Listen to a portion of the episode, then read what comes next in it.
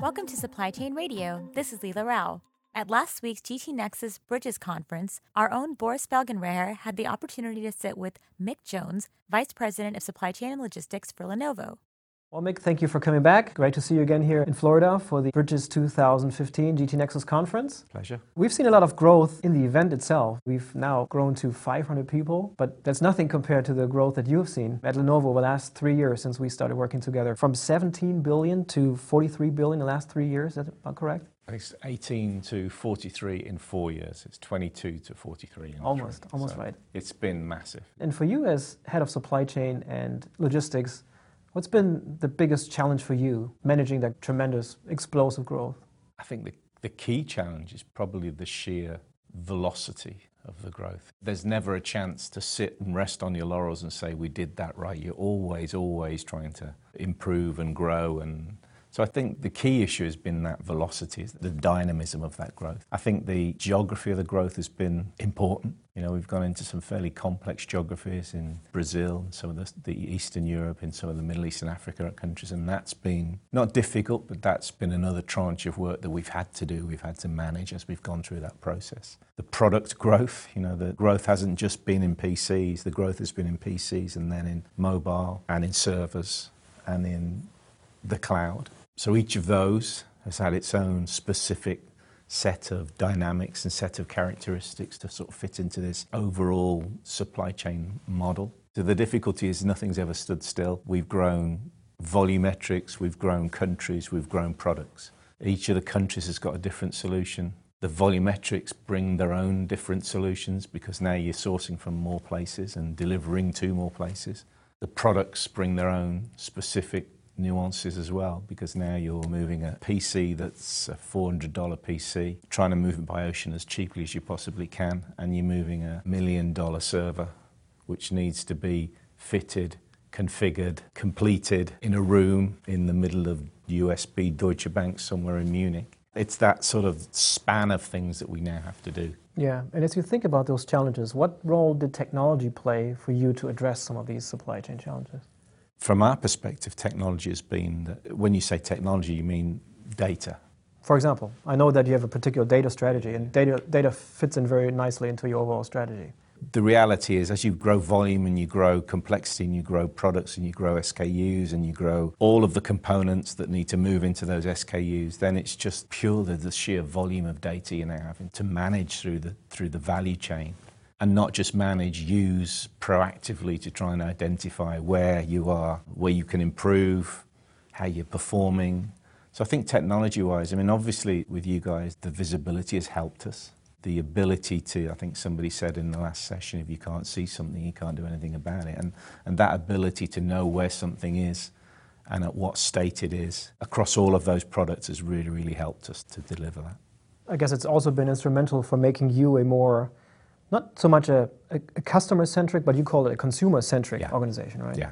We talk a lot about customer centricity. The reality is, in the sort of social media age we're in now, that ultimately it's all about the consumer.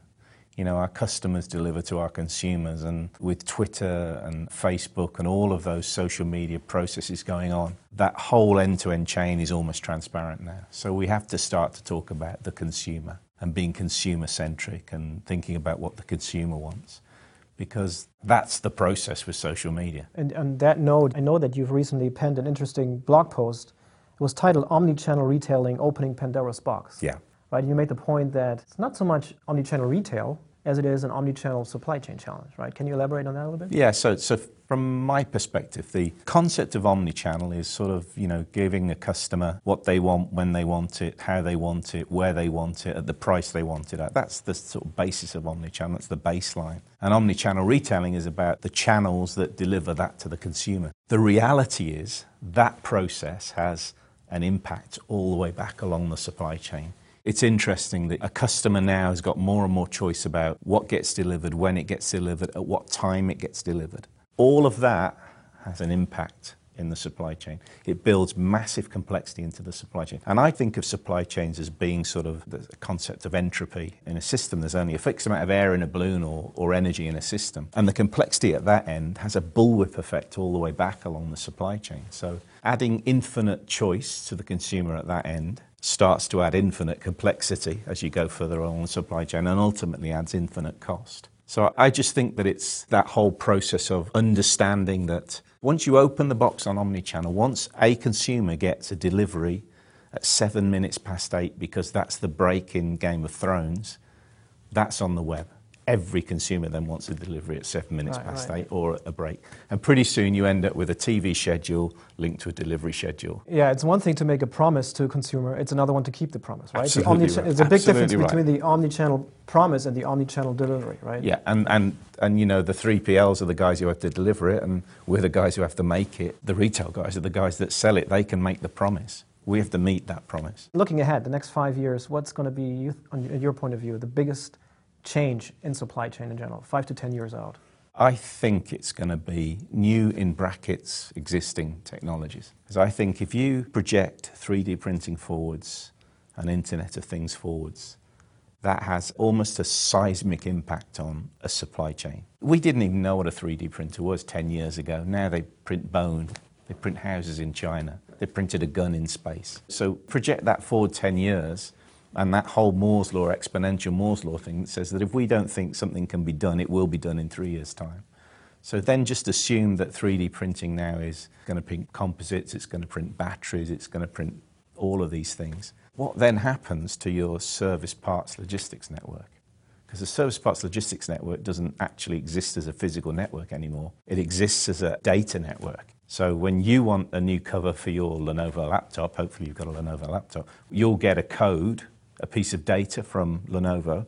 You'll take that into your 3D printer. He'll print it out and then perhaps an engineer will fit it for you. That's what I mean by a seismic impact on a supply chain. The only thing moving now is data, the printers, and the composite materials.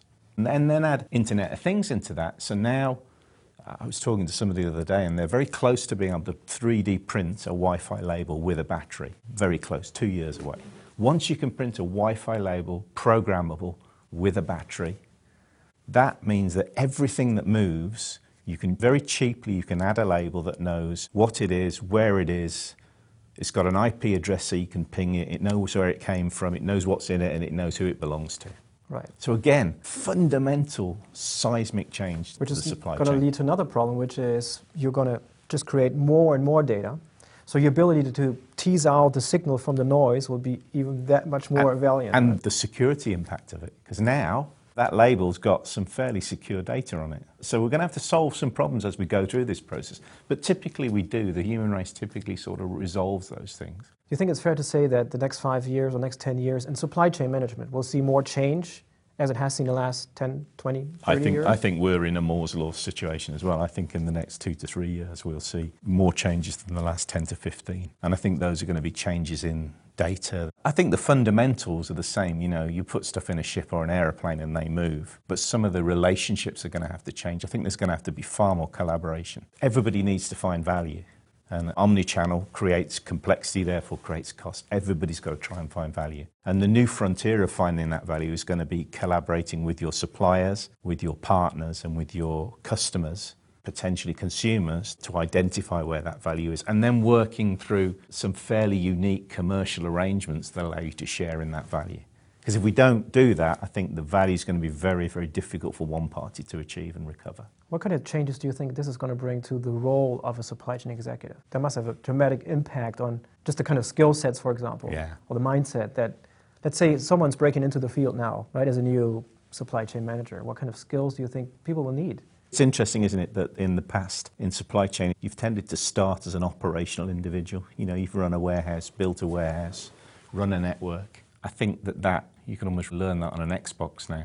And so now it's going to be that the skills are going to be more about manage a project, a big project, manage data, Bringing the analytics. yeah, yeah. I think it's a very different set of skills. I think there's room for both sets. For the time being, there's room for the old dogs and the new dogs in the same place because there is a sort of transition of power effectively needs to go on. But I think there are some very different skills that are going to be needed. And it will make the role of a supply chain executive or manager more exciting. One of the problems we have in supply chain is it's not a sexy thing to be in. Talk That's to somebody about being in logistics, and their parents usher them out of the room very, very rapidly and say, You're going to be a doctor, my son. Whereas, you know, supply chain, we've all had fantastic careers. Mick, thank you very much. Pleasure to see you again. Pleasure. Thank you very much. Cheers, Boris.